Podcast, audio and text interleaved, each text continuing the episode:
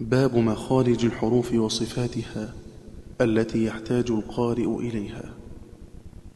وهاكم وزن الحروف ومحكا جهابذة النقد فيه محصلا ولا ربة في عينهن ولا ربا وعند صليل الزيف يصدق الابتلاء ولا بد في تعيينهن من الأولى عنوا بالمعاني عاملين وقولا فأبدأ منها بالمخارج مردفا لهن بمشهور الصفات مفصلا ثلاث بأ أقصى الحلق واثنان وسطه وحرفان منها أول الحلق جملا وحرف له أقصى اللسان وفوقه من الحنك احفظه وحرف بأسفلا ووسطهما منه ثلاث وحفة اللسان فأقصاها لحرف تطولا إلى ما يلي الأضرس وهو لديهما يعز وباليمنى يكون مقللا وحرف بأدنى أدناها إلى منتهاه قد يلي الحنك الأعلى ودونه ذولا وحرف يدنيه إلى الظهر مدخل وكم حاذق مع سباويه به اجتلا ومن طرف هن الثلاث لقطرب ويحيى مع الجرمي معناه قولا ومنه ومن عليا الثنايا ثلاثة ومنه ومن أطرافها مثلها انجلا ومنه ومن بين الثنايا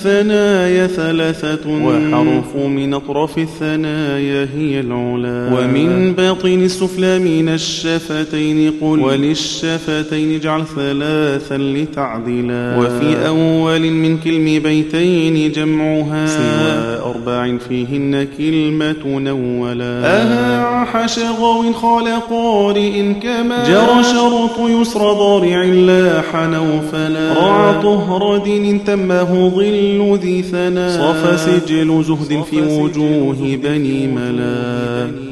وغنة تنوين ونون وميم سكن ولا إظهار في الأنف يجتلى وجهر ورخ وانفتاح صفاتها ومستفن فاجمع بالأضداد أشملا فمهموسها عشر حاثت كسف شخصه أجدت كقطب للشديدة مثلا وما بين رخو والشديدة عمرنا وواي حروف المد والرخو كملا وقد خص ضغط سبع علو ومطبق والضد والضاء عجما وإن اهملا وصاد وسين مهملان وزايها صفير وشين بالتفشي تعملا ومنحرف لام وراء وكررت كما المستطيل الضاد ليس بأغفلا كما الألف الهاوي وآوي لعلة وفي قطب جد خمس قلقلة علا وأعرفهن القاف كل